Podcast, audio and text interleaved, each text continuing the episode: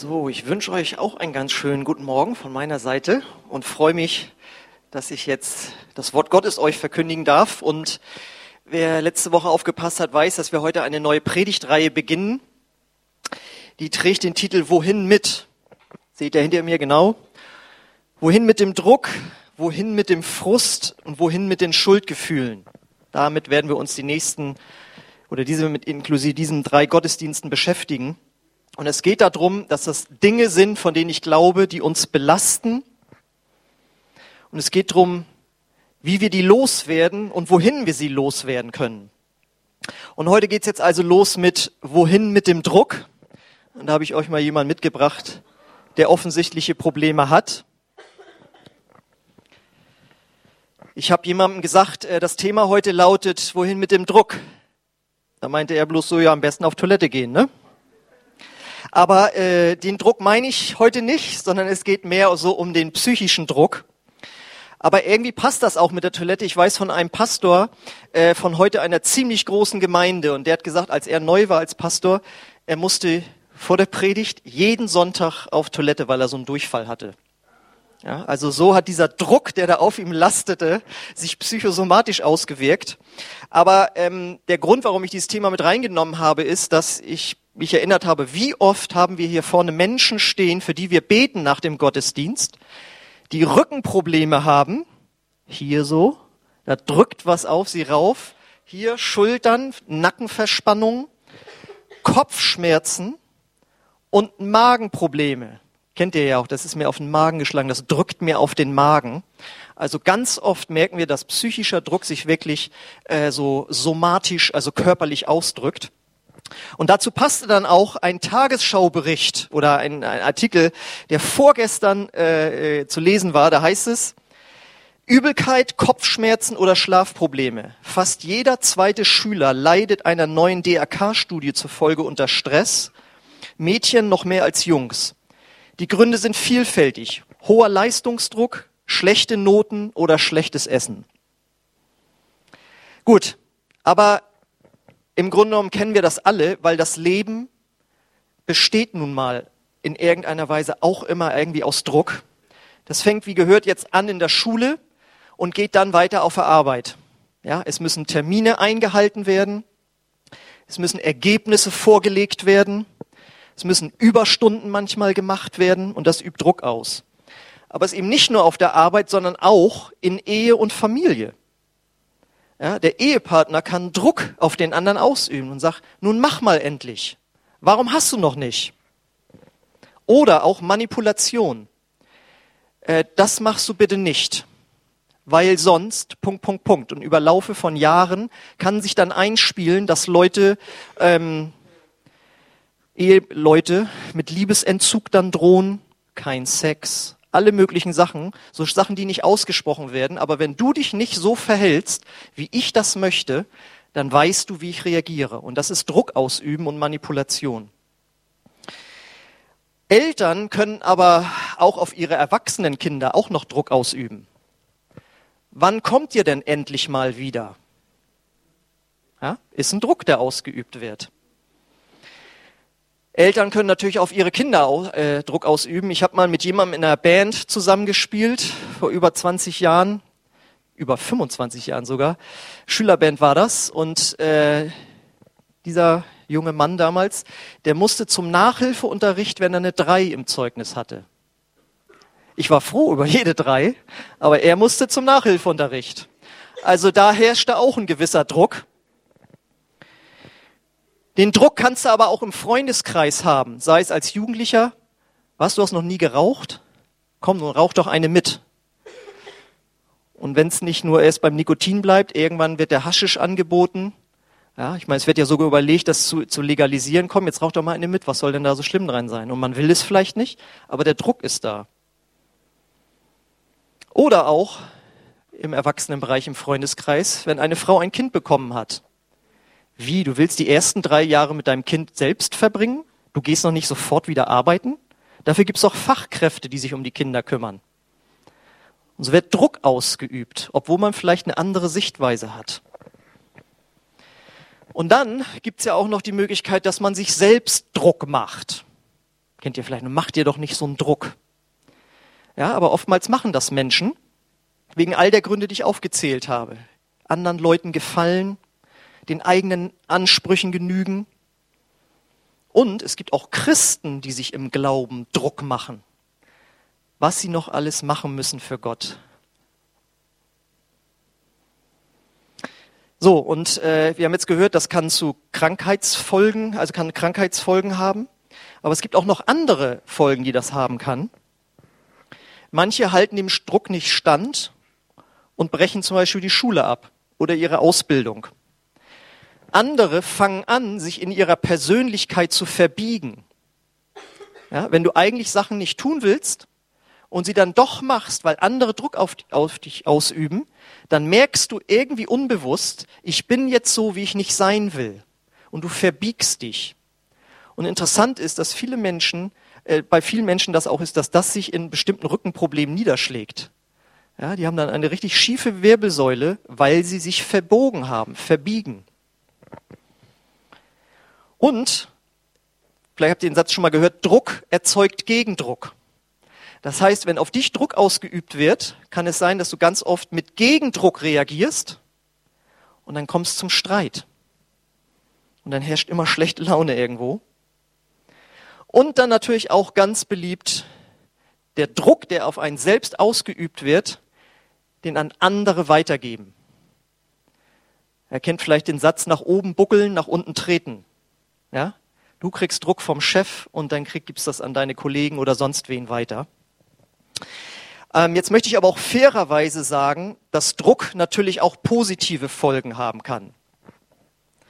Wie mal ein Jugendlicher zu mir sagte, der jetzt kein Jugendlicher mehr ist, aber ich war damals sein Jugendleiter. Ja, ich soll mal irgendwann gesagt haben, ein bisschen Druck muss sein. Ne?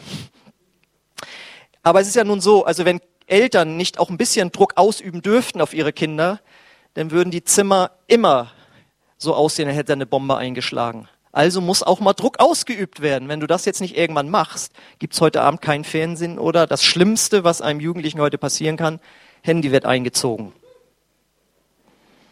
Oder wenn die Eltern sagen, entweder du setzt dich jetzt auf den Hosenboden und machst dein Studium, sonst wird das Geld gekürzt. So sind schon manche erfolgreich durchs Studium gekommen. Also das muss als Erziehungsmethode auch möglich sein. Dann, das möchte ich auch eindeutig sagen, ein Wettbewerbsdruck in unserer Wirtschaft ist was total Gutes. Wenn der nämlich nicht da wäre, hätten wir Zustände wie in der ehemaligen DDR. Da war nämlich kein Wettbewerbsdruck. Da hat man gemacht, wie man das so meinte, hinzubekommen. Und dementsprechend sah die Wirtschaft aus. Wenn darüber gefahren ist, die Umweltzerstörung, wie die Häuser waren, wie die Autos gebaut waren. Ja, das war keine freie Marktwirtschaft und wir haben eine soziale Marktwirtschaft. Aber ein Wettbewerbsdruck muss sein, sonst würden sich Unternehmen nicht weiterentwickeln, weil der Mensch von Natur aus träge ist. Ist also auch gut. Und ich denke auch, dass man manchmal sich auch Ziele setzen sollte, die wie ein Druck wirken können. Also wenn wir uns nicht jedes Mal sagen würden, wir führen zweimal im Jahr einen Alpha-Kurs durch und der muss sozusagen bewältigt werden, ja, da müssen viele mithelfen, dann würden viel weniger Menschen zum Glauben kommen, wenn wir nur danach gehen, ob das jetzt gerade kräftemäßig reinpasst. Ja. Oder ich setze mir manchmal auch Termine, wo ich sage, ich werde dort im halben Jahr darüber predigen. Und wenn es dann 2 Wochen vorher ist, ach du meine, jetzt muss ich das ja noch alles mehr erarbeiten. Aber ich habe mich ja festgelegt. Also ich will damit sagen, dass Druck nicht nur was Schlechtes irgendwie ist. Klar ist auf jeden Fall, eine Welt ohne Druck gibt es nicht. Aber wir können drunter leiden oder lernen, damit umzugehen. Indem wir nämlich lernen, ihn auszuhalten oder ihm sogar zu widerstehen. Wir können unter dem Druck, der in dieser Welt herrscht, zerbrechen oder sogar dran wachsen. Wir können diesen Druck, der auf uns gelegt wird, an andere Menschen weitergeben oder wir können ihn an Gott abgeben. Wir haben einen ersten Hinweis, was dieser Predigtitel soll. Wohin mit dem Druck? Und jetzt kommt auch endlich mal Gott ins Spiel, hier in diesem Gottesdienst. In dieser Predigt meine ich. Wie kann und möchte Gott uns helfen, mit Druck, der in unserem Leben ist, umzugehen? Und jetzt kommt der Merksatz. indem wir unsere Identität in Gott entdecken. Okay, was heißt das jetzt wieder? Identität. Wenn deine Identität festgestellt wird von der Polizei, dann bedeutet das, dass du deinen Personalausweis rausholst und da steht dein Name drauf, Größe, wo du wohnst und solche Dinge. Damit wird deine Identität festgestellt. Und Identität bedeutet, in diesem Fall, wenn ich sage, dass wir eine Identität in Gott und in Jesus haben können, dann heißt das, wer du bist in Gott, was du durch Gott hast, was du durch Gott kannst und was du für Gott tun sollst. Das macht deine Identität dann aus. Und da gehören alle anderen Sachen natürlich, wie du aussiehst und so weiter, deine Gaben und so auch mit dazu. Aber wenn ich hier da spreche von der Identität, die du in Gott hast, geht es darum, wer du bist in Gott, was du hast, was du kannst und was du für ihn tun sollst. Und ob das auch wirklich stimmt, da habe ich jetzt endlich einen Bibelvers. Da heißt es nämlich in Epheser 2, Vers 10. In der neuen evangelistischen Übersetzung, da heißt es, in Jesus Christus sind wir Gottes Meisterstück. Er hat uns geschaffen, dass wir gute Werke tun, gute Taten, die er für uns vorbereitet hat, dass wir sie in seinem Namen tun. Und das muss man jetzt erstmal, eine ganz hervorragende Übersetzung, das muss man erstmal sacken lassen. Du bist Gottes Meisterstück. Du bist wertvoll und in Liebe und aufwendig von Gott erschaffen. Das ist eine so wichtige Aussage, das macht zuallererst deine Identität aus. Du bist ein von Gott geschaffenes Geschöpf und wenn du Jesus in dein Herz aufgenommen hast, dann bist du ein Kind Gottes geworden. Und dann bist du sein Meisterstück. Und das bedeutet, wenn etwas wirklich wertvoll ist, wenn es ein Meisterstück ist, ja, ich weiß nicht, wie handwerklich du begabt bist, aber wer mal was selbst mit den eigenen Händen geschaffen hat, der möchte nicht, dass das beschädigt wird oder dass es verbogen wird. Das bedeutet, Gott spricht dir einen so hohen Wert zu und sagt, ich möchte nicht, dass du unter einem Druck zerbrichst. Ich möchte nicht, dass du dich unter einem Druck verbiegen lässt. Und das ist einfach traurig. Manche achten auf ihr Auto besser als auf ihren Körper oder ihre eigene Seele. Ja, da wird alle 2 Jahre, da muss man ja auch hin zum TÜV, aber dann wird nochmal Geld rausgegeben für Inspektion. Also es sind vielleicht jetzt hauptsächlich Männer, wenn ich das mal so sagen darf. Es können ja auch andere Dinge sein, die dir wertvoll sind in deinem Haushalt. Aber der eigene Körper, die eigene Psyche, da wird manchmal drüber hinweggesehen, gesagt, ja, das ist halt so. Das ist halt bei uns so, ja. Und wenn du das aber wirklich glaubst, dass du ein wertvolles Meisterstück Gottes bist, dann hast du nicht nur das Recht, sondern auch die Pflicht, Nein zu sagen gegenüber Druck, der auf dich ausgeübt wird, von dem du weißt, dass der dich krank macht, dass der dich verbiegt, dass der dich kaputt macht. Das heißt, von Gott her, aufgrund der Identität, die du in Gott hast, darfst du und sollst du zu deinem Chef oder zu deinen Kollegen sagen, ich krieg das nicht mehr hin. Ich war jetzt schon beim Arzt wegen irgendwelcher Sachen. Ich mache das nicht mehr. Ihr könnt nicht einfach eure Sachen noch bei mir ablegen. Natürlich braucht man da auch viel Weisheit, weil es gibt auch Menschen, denen ist immer alles zu viel. Ja, da kommen wir dann noch zu, ja. Aber ich gehe jetzt mal von diesem echten Fall aus, dass auf dich zu viel Druck ausgeübt wird. Wir haben schon gehört, es gibt berechtigten Druck, das ist in der Arbeitswelt so, aber wo es zu viel wird, da hast du das Recht und die Pflicht, auf dich selbst aufzupassen. Und du hast auch das Recht und die Pflicht, gegenüber deinen Freunden zum Beispiel zu sagen, nein, ich werde diese und jenen Dinge nicht rauchen oder trinken oder andere Dinge tun, weil das ist gegen meine Überzeugung gerichtet, das ist nicht gut für meine Seele, das gucke ich mir nicht an, das mache ich nicht mit, weil... Das musst du vielleicht nicht sagen, aber innerlich, weil du denkst, ich bin Gottes Meisterstück und ich lasse mich nicht verbiegen durch Druck, der auf mich ausgeübt wird. Und das gilt natürlich auch, und das ist natürlich heikel, aber das gilt auch in der Ehe, dass man sagen muss, ich fühle mich hier von dir unter Druck gesetzt. Ja? Und vielleicht muss man das auch mal mit einem Eheberater irgendwie ansprechen oder so sagen, du wirst zwar nicht gewalttätig oder sowas, aber du ziehst dich zurück, du redest nicht mehr mit mir, du machst diese Dinge und dadurch übst du subtil Druck auf mich aus und das will ich nicht mehr. Und es ist so, man kann ein gesundes Rückgrat in Gott entwickeln. Ich weiß das so genau, weil mich das vor vielen Jahren sehr beschäftigt hat, wo ich empfand, dass auf mich Druck ausgeübt wird und ich war hin und her gerissen. Ich so, ja, aber ich muss ja auch das machen. Ich bin ja auch angestellt oder ich soll ja auch gehorsam sein, wie auch immer. Und ich wusste nicht, was ist jetzt richtig? Ist das jetzt Rebellion, wenn ich dagegen sage oder was? Und dann hatte ich mal so ein seelsorgliches Gespräch und dann sagte derjenige, dir fehlt da Rückgrat. Und Rückgrat ist so ein richtig gesunder Begriff. Weil ein Rückgrat ist was Schönes, Natürliches. Rückgrat bedeutet nicht, dass man ein Sturkopf ist, dass man rebellisch ist, sondern ein Rückgrat, das ist flexibel, das ist nicht starr. Ja? Und du kannst bestimmten Dingen widerstehen, bei anderen Dingen kannst du das annehmen, du kannst da flexibel mit umgehen. Und du kannst aus vollster Überzeugung sagen, nein, das mache ich nicht. Und deswegen, vielleicht ist das auch für dich, dass du ein gesundes Rückgrat mit Gott entwickeln sollst. Und eins kann ich dir jetzt schon sagen, damit wirst du dich dann unbeliebt machen. Gerade wenn du vorher jemand warst, der jeden Druck immer so angenommen hat und hat über sich ergehen lassen, wenn du auf einmal jemand wärst und sagst, nein, mach ich nicht.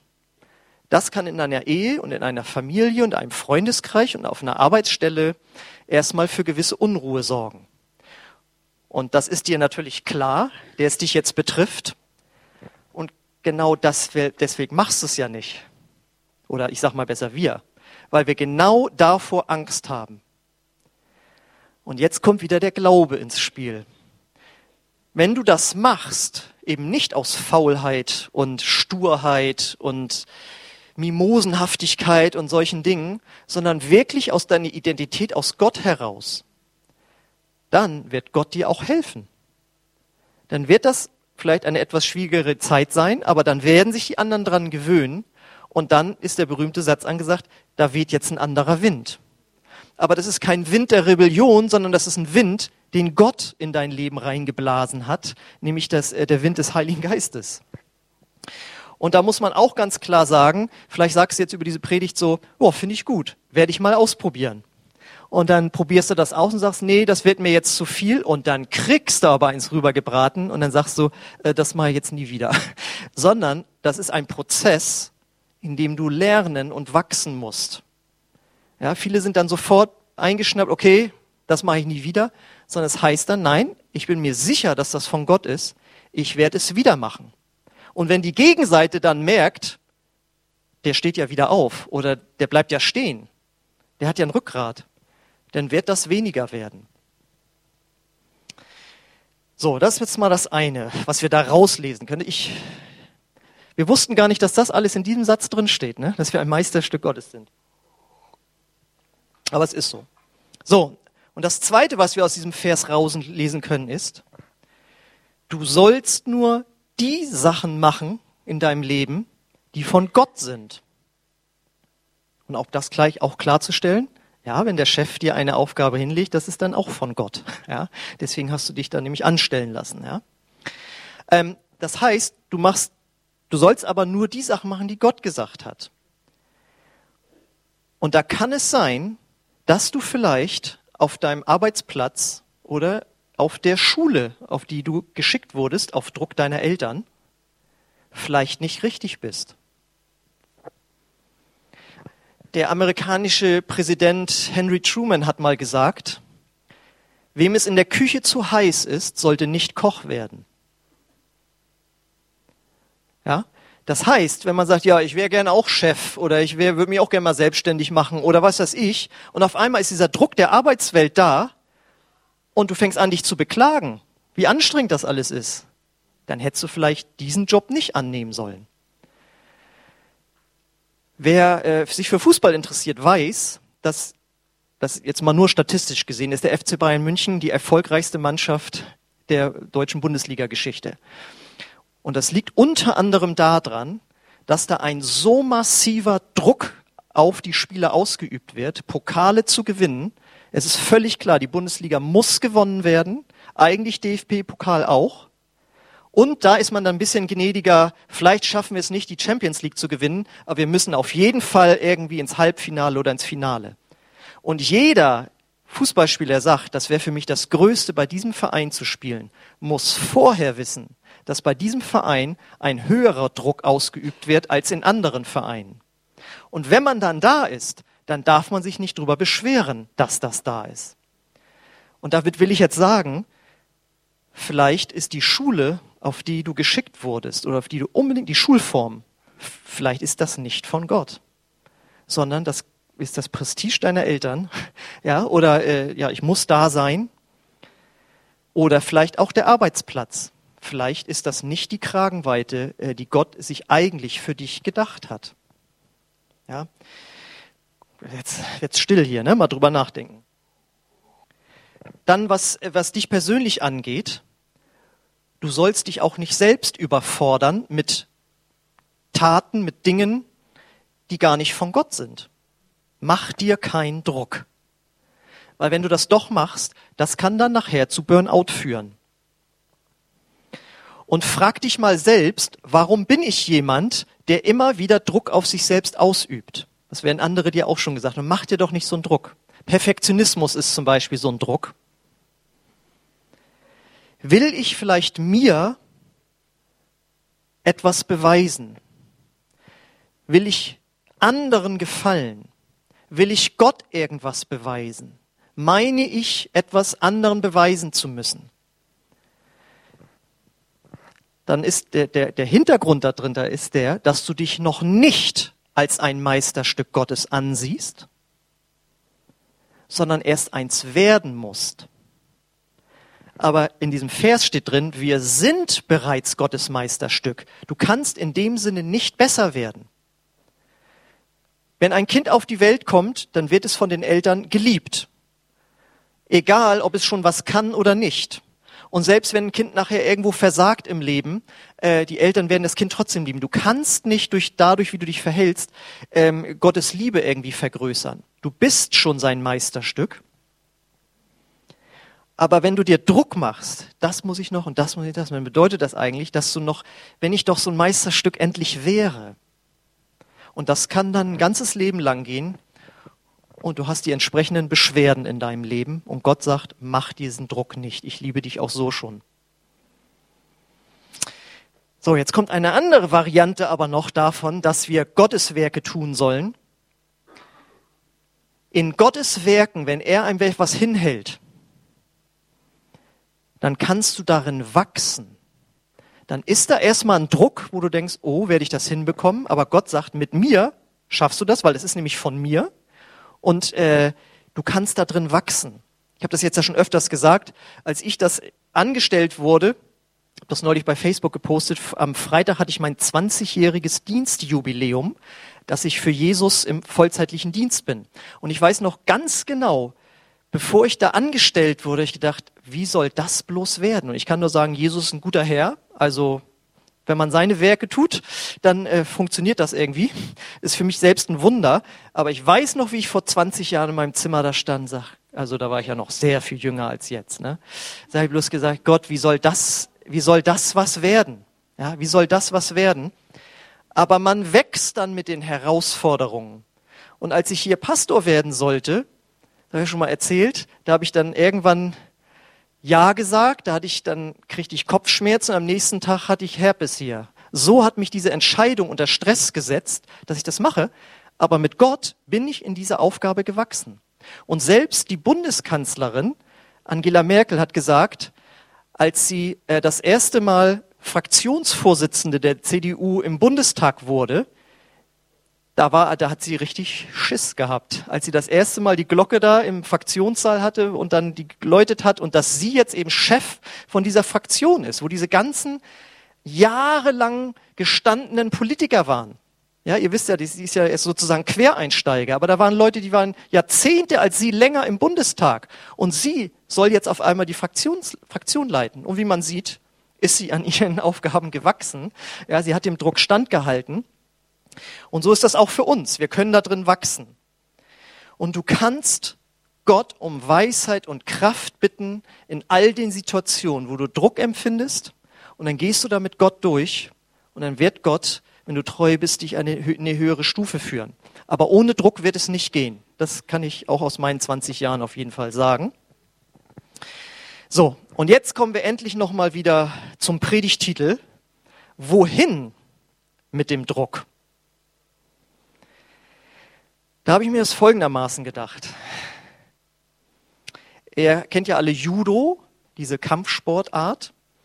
Und Judo besteht darin, dass man, wenn man angegriffen wird, das heißt, eine Kraft auf einen ausgeübt wird, also ein Druck wird auf dich ausgeübt, ja, ein Schlag wird geführt, wie auch immer, ist es nicht wie beim Boxen, dass du mit Gegendruck reagierst und zurückschlägst, sondern du nimmst den Gegner in seiner Bewegung und führst seine Kraft sozusagen ins Leere. Das heißt, dass die dann sich so rüberschlagen und so weiter. Sie leiten diese Kraft weiter, ja, und machen das zu ihrem eigenen Vorteil, dass diese Kraft auf sie ausgeübt wird. Und so habe ich mir das gedacht, ist es auch mit dem Druck, dass wir den an Gott abgeben können. Wir leiten einfach den Druck, der auf uns ausgeübt wird, nehmen wir und leiten den weiter, nämlich an Gott. Da heißt es nämlich in 1. Petrus 5, Vers 7, und werft so alle eure Sorgen auf ihn, denn er sorgt sich um alles, was euch betrifft. Genau. Das heißt, wenn Druck auf dich ausgeübt wird, auf der Arbeit, in der Schule, im Studium, wo auch immer, dann bedeutet das ja, dass da jemand sagt, du machst das oder sie müssen noch das oder warum hast du noch nicht? Und dann checkst du das so ab, so kriege ich das hin, und weil dir der Druck zu groß ist oder zu groß erscheint, das ist ja auch noch so ein Problem manchmal, dass manche überall Druck empfinden und sich von allem zurückziehen und nachher gar nichts mehr im Leben beschickt bekommen. Das ist auch wieder nicht gut. Man kann es auch übertreiben. Also diese Botschaft kann man jetzt auch genau übertrieben in die andere Richtung deuten. Aber wenn da wirklich Druck ist, mit dem du meinst oder mit dem du nicht fertig wirst, dann steht ja sofort die Angst in dir auf, was passiert, wenn ich das jetzt nicht erfülle? Ja, dann ist der Böse mit mir, dann werde ich abgelehnt, dann werde ich gefeuert, wie auch immer. Und das macht dir Sorgen. Ist ja klar. Und jetzt kommt also dieser Druck auf dich zu, du siehst das, du machst dir Sorgen und du nimmst das und leitest es weiter an Gott und wirfst es auf Gott. Sagst Gott, nimm du den Druck. Ich gebe, das wäre dann das Gebet, Gott, ich gebe diesen Druck an dich ab. Ich bin mir sicher, dass ich in dieser Arbeit sein soll, dass ich auf dieser Schule sein soll, dass ich dieses Projekt für dich machen soll. Ja, das ist von dir. Jetzt kommt aber dieser Druck, der mich so unter Druck setzt, der mich so sorgenvoll macht. Und jetzt bete ich zu dir und ich gebe diesen Druck an dich ab. Ich werfe diese Sorge auf dich. Und da kann man eben auch um Weisheit bitten, wie das vonstatten geht. Das kann sein, dass Gott dir dann im Gebet auf einmal sagt, ja, ruf mal den an. Oder sag, 80% von dem schaffe ich. Wie auch immer.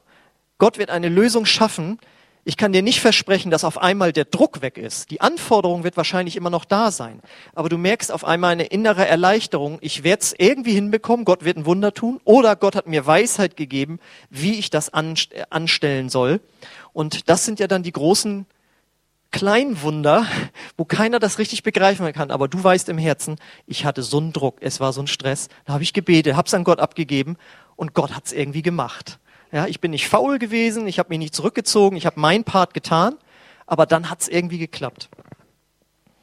Und wenn wir jetzt mal auf Jesus sehen, den Sohn Gottes, der hat das ja mal wieder, wie immer, perfekt vorgemacht, wie man mit Druck umgeht.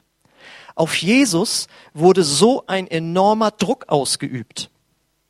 Ja, wenn ihr überlegt, die Pharisäer, die ihm mit dem Tode bedroht haben,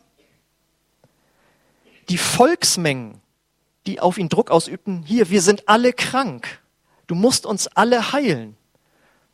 Und Jesus hat gesagt, also das geht nicht, wir müssen hier auch weiterziehen, ich muss mich auch noch um andere Städte kümmern. Ja, er hat dem Druck der Pharisäer standgehalten, hat gesagt, ihr verbreitet so viele Lügen über mich, aber die nehme ich nicht an, das ist nicht wahr, ich widerstehe euch, sagt sogar noch zu denen, habt ihr schon mal in der Bibel gelesen? So, also ist dagegen gegangen. Bei den Volksmengen hat er gesagt, nein, ich werde diesen Druck, den ihr auf mich ausübt, dass ich euch jetzt noch alle heilen muss, ja, wir müssen auch noch in andere Städte gehen. Ja, ich würde gerne alle heilen, aber ich muss noch in andere Städte gehen. Seine Verwandten haben Druck auf ihn ausgeübt. Wenn du behauptest hier irgendwie Gottes Sohn zu sein, dann mach doch mal ein paar Wunder. Weil wenn du das nicht machst, würden wir das schon in Frage stellen, in der eigenen Familie. Seine Jünger haben Druck auf ihn ausgeübt. Wirst du jetzt das große Reich Gottes errichten hier? Wirst politische Macht an dich reißen? Sagt, nein, mache ich nicht. Pilatus, vor dem er stand, hat Druck auf ihn ausgeübt. Du weißt doch, dass ich Macht habe, dich freizulassen. Ja? Jesus ist von der Wahrheit nicht abgeehrt. Dann schließlich der Druck, der auf ihm lastete bei der Kreuzigung. Der Druck der Erlösung. Als er im Garten Gethsemane war und gebetet hat, Gott, lass diesen Kelch an mir vorübergehen. Ich meine, es heißt, der Druck war so schwer, dass er Blut geschwitzt hat.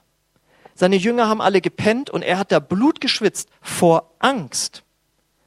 Und er hat den Druck standgehalten und ist ans Kreuz gegangen. Und die Schmerzen sind nicht zu vergleichen mit dem, was wir an Schmerzen haben, wenn du gekreuzigt wirst. Und er hat dem Druck standgehalten zu sagen, komm, nein, ich will nicht mehr sozusagen. Er hat gesagt, ich hätte die Macht, sofort hier Engel zu rufen, die mich befreien. Er hätte diesen Druck abwehren können, hat gesagt, nein, ich nehme das auf mich. Also auf Jesus lastete so viel Druck. Und das Krasse ist jetzt, am Ende seines Lebens konnte er sagen, ich habe alles getan, Gott, was du mir aufgetragen hast. Ich habe nur das getan, was ich den Vater habe tun sehen. Also das ist meine Erfolgsbilanz. Wenn man das am Ende sagen kann, ich habe alles gesagt, was Gott von mir wollte. Habe alles gemacht. Das ist mal ein Ding, oder? Und das werden wir wohl nicht so ganz hinbekommen, aber das sollte unser aller Ziel sein. Das zu tun, was Gott von uns möchte. Dann haben wir ein gesundes Rückgrat, dann können wir Ja und Nein sagen. Und wisst ihr was? In Jesus können wir das auch schaffen. Wir können dahin kommen, immer mehr diese Persönlichkeit zu sein, die wir eigentlich sein sollten, wie Gott uns geschaffen hat. Wir sollen nicht jemand sein, der verbogen wird, der beschädigt wird, der kaputt gemacht wird, sondern wir sollen jemand sein, der Druck aushält, der Druck an Gott abgibt, der Nein sagt zu Druck, der am Druck sogar wachsen kann. Und jetzt kannst du die Folie nochmal wieder machen. In Jesus sind wir nämlich dieses Meisterstück. Ja, in Jesus sind wir dieses Meisterstück. Das heißt, das geschieht, wenn wir Jesus in unser Leben aufgenommen haben. Weil eins ist auch klar, wir sind nicht als Kinder Gottes auf die Welt gekommen, sondern wir sind als Geschöpfe Gottes auf die Welt gekommen. Aber erst wenn wir daran glauben, dass Jesus für unser Versagen, für unsere Schuld, für unsere Sünden gestorben ist. Und wenn wir das glauben, dass er dafür bestraft wurde, und wir sagen, Jesus, ich glaube, dass du am 3. Tage von den Toten auferstanden bist und wir anfangen, ihm nachzufolgen, dann werden wir zu dieser Persönlichkeit, dann kommt es rein, dass wir dieses Meisterstück sind, auf das wir selbst Acht haben sollen. Und bei mir war das ja so, dass ich früher überhaupt gar nicht an Gott geglaubt habe und erst mit 23 Jahren Christ geworden bin. Und ich bin erstaunt, wie Gott mich verändert hat, meine Persönlichkeit, weil ich gelernt habe, auf Gott zu vertrauen. Und wenn du merkst, dass da Druck ist in deinem Leben, wo immer der auch herkommt, dann lerne das mit Gott zu bewältigen. Und es ist nun mal so, es gibt einen Druck in unserem Leben, den kann nur Jesus wegnehmen. Und das ist der Druck unserer eigenen Schuld, unserer eigenen Sünden, der auf uns lastet. Weil es gibt keinen Menschen, der sich nicht schon verfehlt hätte gegen Gott und seine Gebote. Das ist ein Druck, der auf uns lastet. Und viele wissen das nicht. Sie gehen durchs Leben und fragen sich, warum habe ich eigentlich keinen Kontakt zu Gott? Warum habe ich keinen Frieden im Herzen? Warum weiß ich nicht, was der Sinn des Lebens ist? Und der Grund ist, weil diese Sündenlast da ist, Aber Jesus ist für dich gestorben, diese Last wegzunehmen, nämlich indem er dir vergibt. Deswegen bring diesen Sündendruck, diese Last zu Jesus, denn er hat sie für dich getragen. Und das ist der Unterschied für die Ewigkeit, für Himmel und bezieht sich auf Himmel und Hölle. So bedeutsam ist es, mit diesem Druck richtig umzugehen.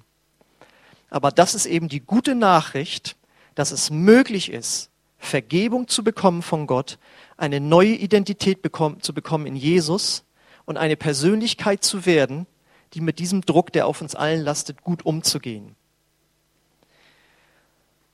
Und während unsere Band schon mal nach vorne kommen kann, möchte ich dir einige Fragen stellen. Wie gehst du mit Druck in deinem Leben um? Wärst du krank daran? Bist du der unter solchen Dingen leidet, die ich am Anfang aufgezählt habe? Bist du jemand, der Druck an andere weitergibt? Bist du jemand, der sich verbiegen lässt in seiner Persönlichkeit? Dann komm mit dieser Not, sag ich mal, und viele wissen das vielleicht gar nicht, komm mit dieser Not zu Gott, zu Jesus und gib sie bei ihm ab. Gib diesen Druck, gib diese Last bei ihm ab. Und mach das zu deinem täglichen Gebet. Gott, ich gebe diesen Druck an dich weiter, zeig mir, wie ich damit umgehen soll. Muss ich daraus Konsequenzen ziehen?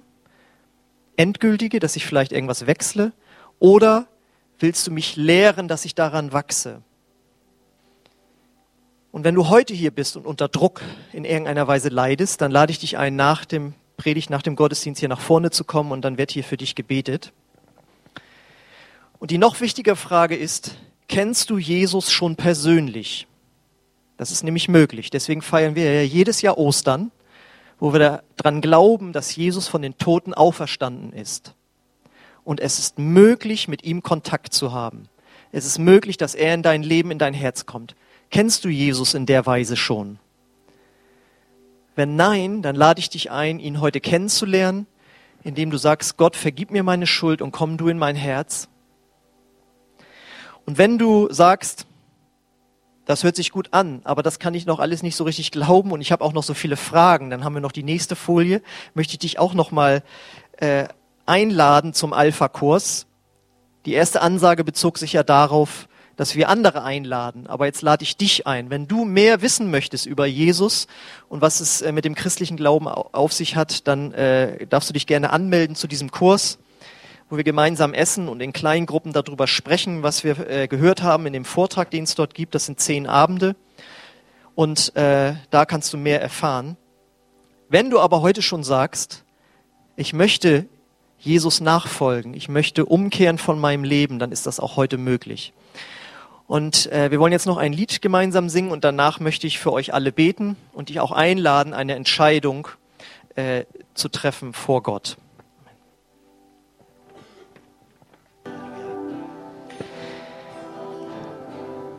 Ja, und wenn da gerade Druck ist in deinem Leben oder du weißt, das ist ein Thema, das immer wieder dich beschäftigt, dann möchte ich jetzt für dich beten. Und ich lade dich ein, wenn du Gott da in diesen Bereich deines Lebens reinlassen möchtest, dann leg deine Hand auf dein Herz oder vielleicht hast du sogar eine Körperstelle, wo du merkst, da ist immer dieser Druck zu fühlen. Oder öffne deine Hände als äußeres Zeichen von Gott zu empfangen. Und ich bete jetzt, Vater, für jeden, den du angesprochen hast durch dieses Wort. Und ich komme jetzt an in dem Namen Jesus gegen diesen Druck, der hier Menschen krank macht. Und ich bete, Herr, dass du diesen Druck jetzt wegnimmst, als Angeld dafür zu erkennen, so ist es, wenn du mit mir und diesem Druck umgehst.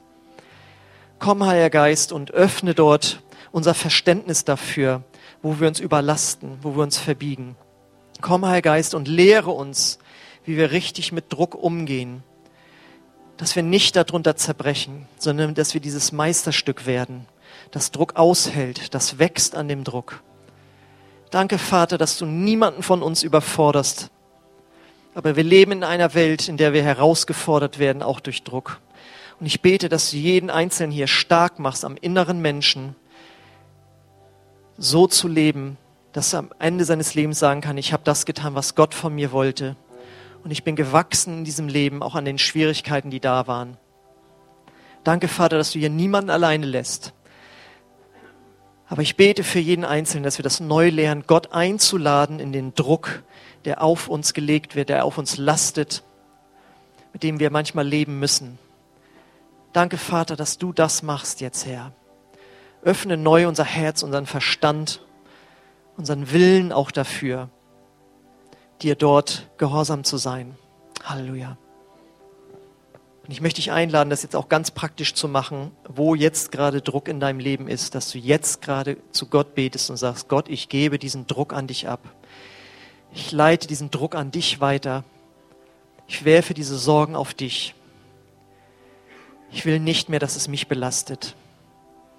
Bete es einfach in einem stillen Gebet für dich. Und ich möchte mich an jeden wenden, der hier ist und der noch nicht diesen Druck der Sündenlast von sich hat nehmen lassen.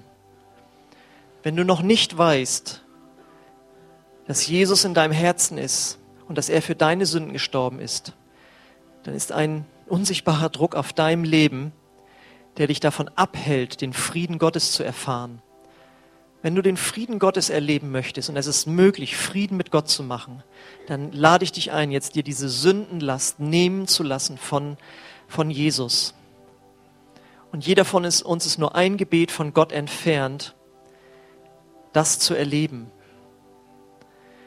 Wenn du also weißt, dass du auch Dinge getan hast in deinem Leben, die nicht in Ordnung sind für Gott und du daran glauben kannst, dass Jesus stellvertretend dafür bestraft wurde, für dich, damit du nicht bestraft wirst, dann lade ich dich ein, dass wir jetzt gemeinsam ein Gebet sprechen, in dem du das vor Gott klar machen kannst und sagen kannst, Gott, ich möchte Frieden mit dir. Jesus, nimm mir diese Last.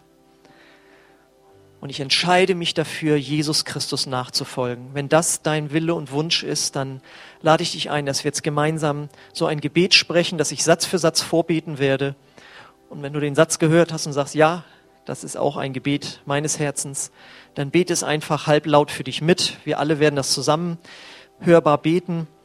Und dann kannst du so Frieden mit Gott machen und den Druck an ihn abgeben. Jesus, ich komme jetzt zu dir. Jesus, ich komme. Und ich bitte dich, vergib mir meine Schuld. Ich gebe diese Sündenlast an dein Kreuz ab. Komm du in mein Herz. Ich will dir nachfolgen. Danke, Vater, dass ich jetzt dein Kind geworden bin. Ich bin dein Meisterstück. Und ich lerne mit dir, mit dem Druck dieser Welt umzugehen. Amen. Amen. Wenn du das erste Mal so ein Gebet gesprochen hast, wo du Jesus in dein Herz eingeladen hast, dann lade ich dich ein, jetzt nach dem Gottesdienst noch gleich zu mir zu kommen. Ich sitze da vorne in der ersten Reihe. Wenn du irgendeine Last hast in deinem Leben, irgendeinen Druck oder irgendein anderes Problem, auch wenn es Krankheit ist, dann lade ich dich ein, dass du jetzt gleich nach vorne kommen kannst. Wir haben hier Beter, die sich für dich jetzt aufstellen und die dir dienen möchten. Alle anderen möchte ich einladen, jetzt noch Gemeinschaft zu haben, unten in unserem Gemeinschaftsraum. Und ich möchte euch einladen, nächsten Sonntag wieder zu kommen. Vielleicht können wir die Folie nochmal wieder ranmachen. Nächstes Mal geht es ja, wohin mit dem Frust? Und übernächstes Mal geht es darum, wohin mit den Schuldgefühlen? Das ist dann auch der Sonntag, wo wir unsere Taufe haben. Okay, ich möchte den Gottesdienst beenden. Vielleicht möchtet ihr dazu noch aufstehen und dann könnt ihr nach vorne kommen oder leise runtergehen, damit wir hier beten können. Danke, Vater, für diesen Gottesdienst. Danke für deine Gegenwart hier. Danke, dass du uns gedient hast. Und ich bete, dass wir das mit nach Hause nehmen und lernen von dir, Herr. Und der Friede Gottes, der höher ist als alle Vernunft, der bewahre unser Herzen in Christus Jesus, unserem Herrn. Amen. Amen. So kommt nach vorne oder wir sehen uns vielleicht unten noch. Gesegneten Sonntag noch.